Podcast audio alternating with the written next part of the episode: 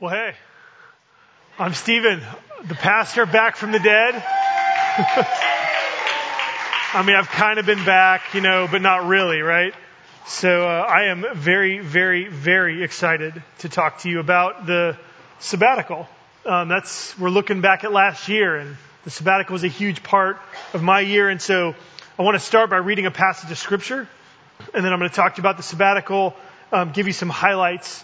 Uh, the passage of scripture that I'm going to read is in your bulletin. If you want to, there's even a place there. If I say something that you might want to write down, you can do that. Um, not guaranteeing you that I'm going to say something that's worth. No, I think actually I will. I think I will. Um, so let's start by reading Exodus 31, uh, verses 12 to 17. Friends, this is God's word. This is what set out the sabbatical. It says this. This is God talking. He says, above all, you shall keep my Sabbaths for this is a sign between me and you throughout your generations, that you may know that I, the Lord, sanctify you. You shall keep the Sabbath because it is holy for you. Therefore, the people of Israel shall keep the Sabbath, observing the Sabbath throughout their generations as a covenant forever. It is a sign forever between me and the people of Israel that in six days the Lord made heaven and earth, and on the seventh day he rested and was refreshed. God was refreshed on the first Sabbath. That's interesting. Um, so a sabbatical is really it's an extended Sabbath rest, and my sabbatical was a time of deep, deep refreshment um, through it, I was able to relax, to re energize, and to spend a lot of time focused on my family, on God, uh, and to dream about the future of our church. And I experienced the gospel and the presence of God deeply in profound ways. Um, and it started right here. Um, it started here not on October 1st when my sabbatical was supposed to start, but it started the day before because the day before October 1st was September 30th, which was a Sunday. And so it was my last Sunday and I preached and there were two services. And after the second service, you know, I hung out with people. I said goodbye to folks. People gave me hugs. And then my sabbatical started. um, I had my sermon notes in my hand and I threw them away. And I walked home from church because I had nowhere to go. I had nowhere to be. I live like three miles from here, so it wasn't that far. I mean, but I had nothing to do because I was on sabbatical. And so I walked home. I literally, I stepped out those doors, the, just walked out and turned right. And I started walking up 16th Street. And I didn't realize that I was on sabbatical just yet. Like I kind of felt it. I was like, ooh, it kind of felt like, uh, you know, the first day of summer, you know, uh, after school's out. But I got to that, to the corner right there on 16th and F Street and the light was green and the hand was flashing. You know, the red hand was flashing. And I was like, oh, and I kind of jumped into the crosswalk because I thought I got to rush to get over. And I was like, wait, wait, I'm not in a hurry. I have nowhere to be. I have nothing to do. And so I jumped back on the curb and just stood there. And I watched the light go from green to yellow to red. And I joyfully watched cars driving in front of me going the other way. And then I watched the light go from red to green. And I crossed the street and I aimlessly walked home. It was amazing. It was amazing. And I felt the freedom of the gospel. I felt the freedom that Jesus promises in Matthew 11, verses 28 and 30, when he says, Come to me, all you who labor and are heavy laden, and I will give you rest. He says, For my yoke is easy and my burden is light. And so I experienced this radical freedom. And so, what did I do with that freedom? Well, I'll tell you. I mean, first, I'll give you an overview with some numbers. Okay, so this is the, the numbers of it. So during my sabbatical, October through December, I ran 400 miles. I drove 5,000 miles and I flew 13,000 miles. I visited over 40 cities in four states in the United States and Canada. I slept outdoors two and a half nights. So there's a story on the half night. You can ask me about it. I don't have time to tell you right now. Um, but I also spent the night in the airport one night. I had loads of fun with my family and with friends. So I snowboarded in Banff, Canada. Uh, I rock climbed. I ran in nine degree Fahrenheit weather. So that's like negative 18 degrees Celsius if you do the math. Um, and then I hot tubbed in water that was 95 degrees hotter than the air. So hot tub was 104 and in the air it was 9 degrees. It was amazing. Um, and in all of my adventures, I separated my shoulder three times. So that's a drag because that's now a thing. So, you know, this, I don't know, maybe at some point surgery, who knows. But three times separated my shoulder. So I want to give you a visual. Here's the map of where I went. Okay, the red lines are flights and the black lines are driving. Um, and then let me tell you, let me give you the highlights. First was baseball. The first week of my sabbatical, I got to fly to New York and then I bust to Boston because my best friend from childhood, my best friend from childhood is a coach on the New York Yankees coaching staff. And he got me tickets to the wild card game and the first two playoff games against Boston. Um, and I caught a ball during batting practice, which is impressive only until you hear that my best friend is also one of the people who pitches batting practice.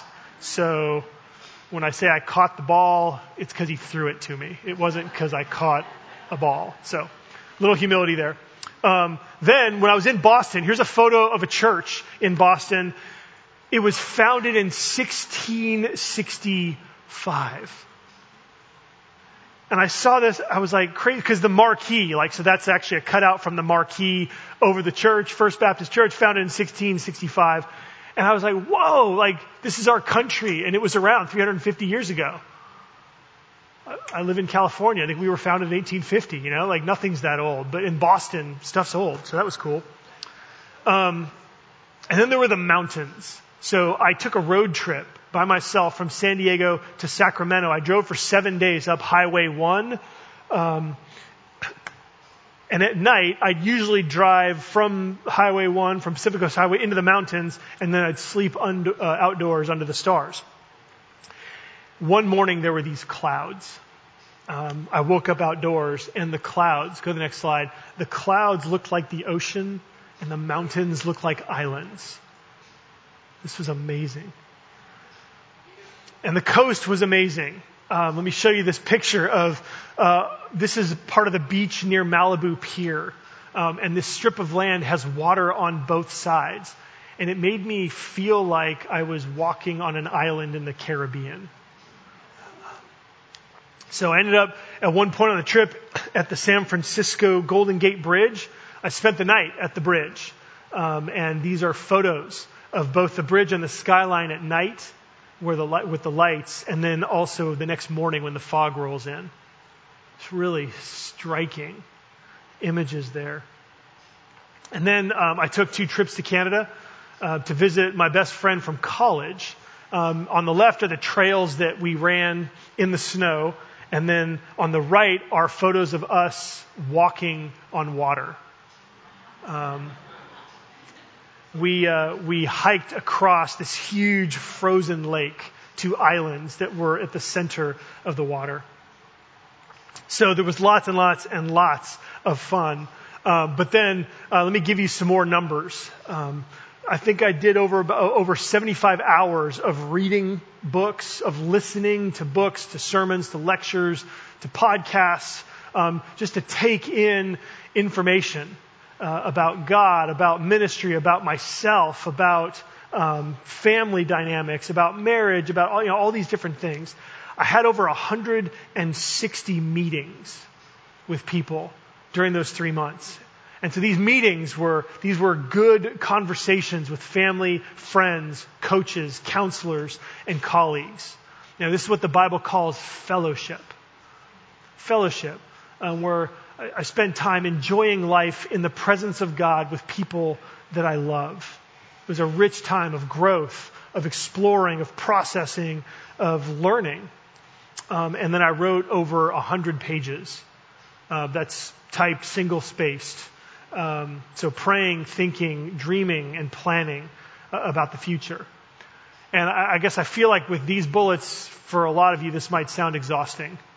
Um, someone came up to me afterwards and said, uh, after the first service, and said, like that sounds like the worst experience I've ever heard. like 160 me. I'm exhausted just listening to you talk about that stuff. And so I understand that where people are wired differently. For me, this was so refreshing. For me to do all of this. I mean, yes, some of it was hard work. Like some of it was difficult. Some of it were challenging conversations. Some of it were areas where I'd have to look at myself, but it's wonderful to have this time to do this kind of soul searching. This kind of God searching. You know, it's like that when, when you do that unbelievably exhausting workout and then you're done. you know, the feeling of being done with your workout. I'm not sure that there's a better feeling than that. Um, but that's what this was like.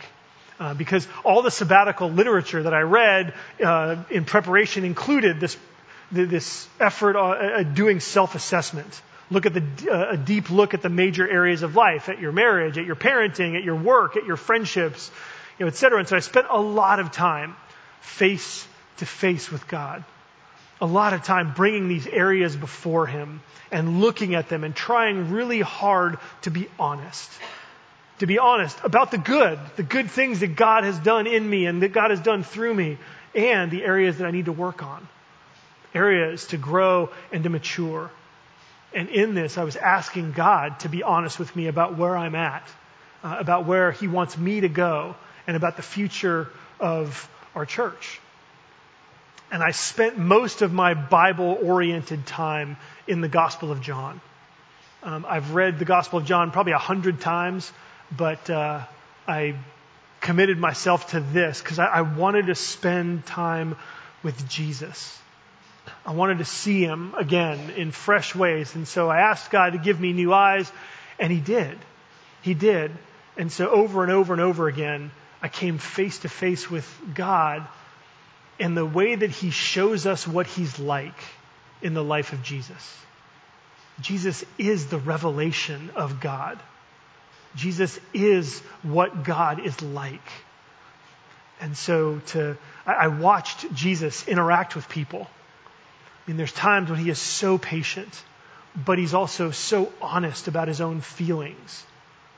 There's times when Jesus is so loving and yet he's so affected by the people that he loves. His love is not indifferent. His love is not untouched, but he is moved and affected by what affects the people that he cares about. And so I saw in Jesus both the highs and the lows, like the thumbs up and the thumbs down of his life, and the meh times too. They're all in there.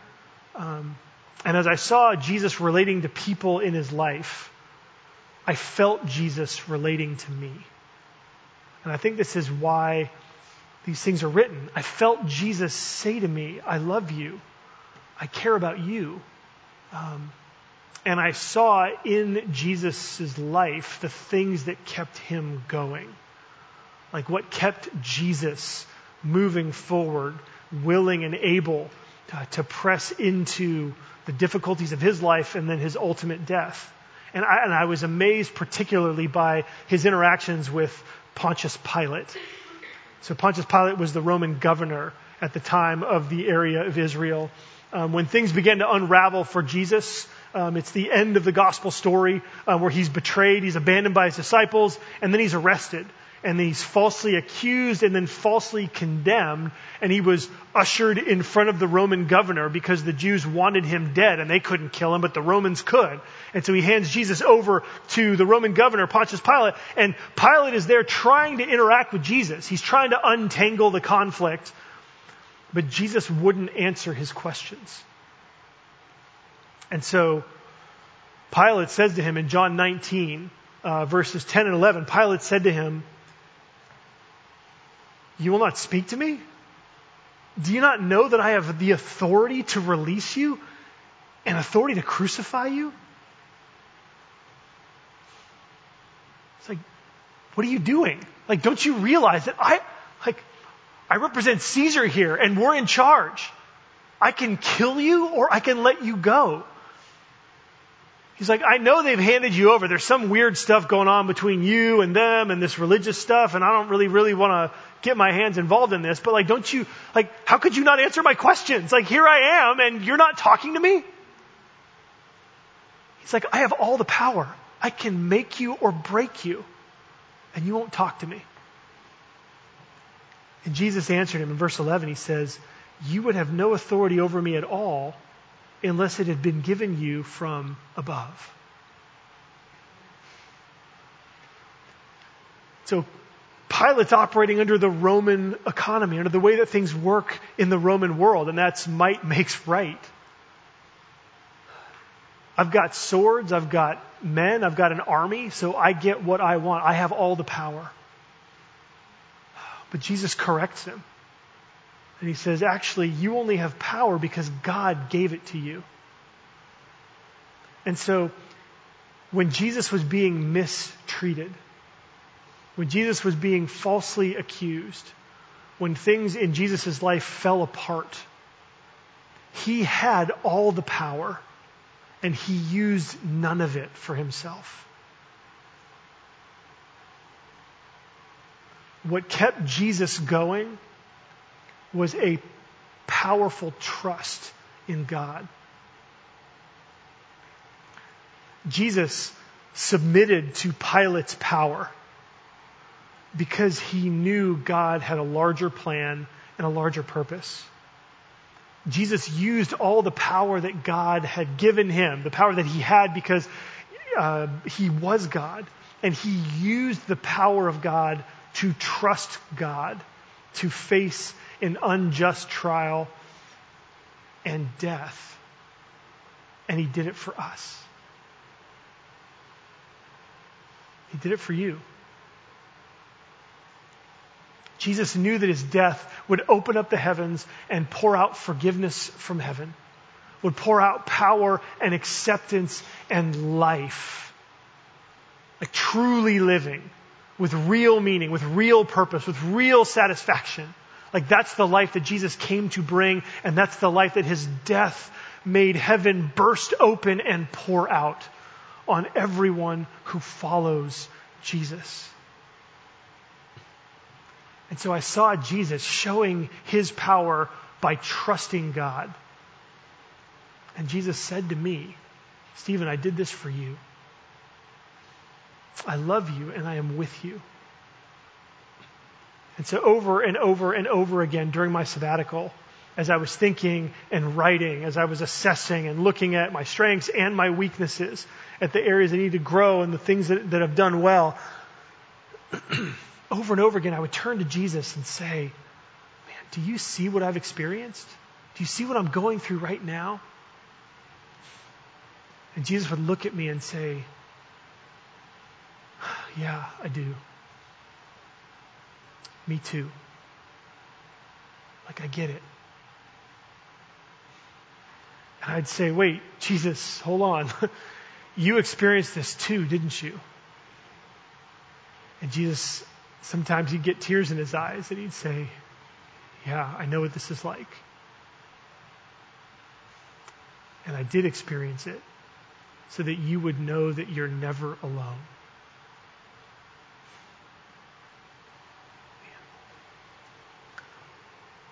We're going to spend this year pursuing this God. We're going to spend this year experiencing more of this God in more parts of our lives.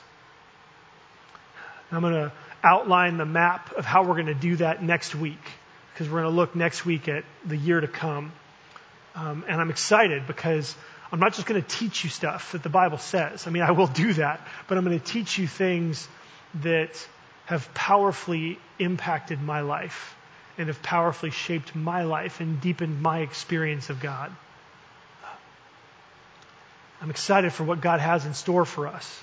And so I want to encourage you, I mean, right now, just to keep your heart open, just to open your heart to where God is going to lead us this year. And come with me. Let's pray.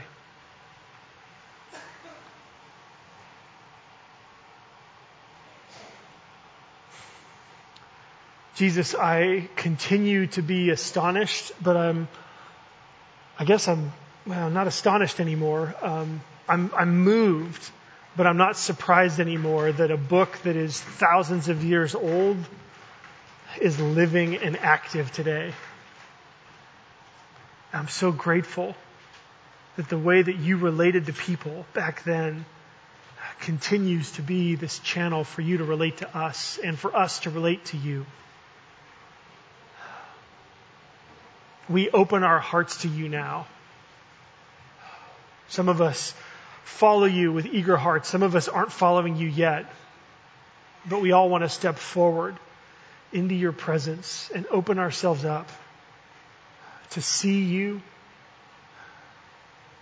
and to experience you this year. And so, thank you for your faithfulness expressed to us last year. Thank you for your faithfulness and the power that you have given to each one of us in every area, in every circumstance of our lives last year. We love you and we want to follow you. So be with us as we do. We pray this in your name. Amen. We're going to receive our offering next. So if you want to give to our church, um, I just want to, like all the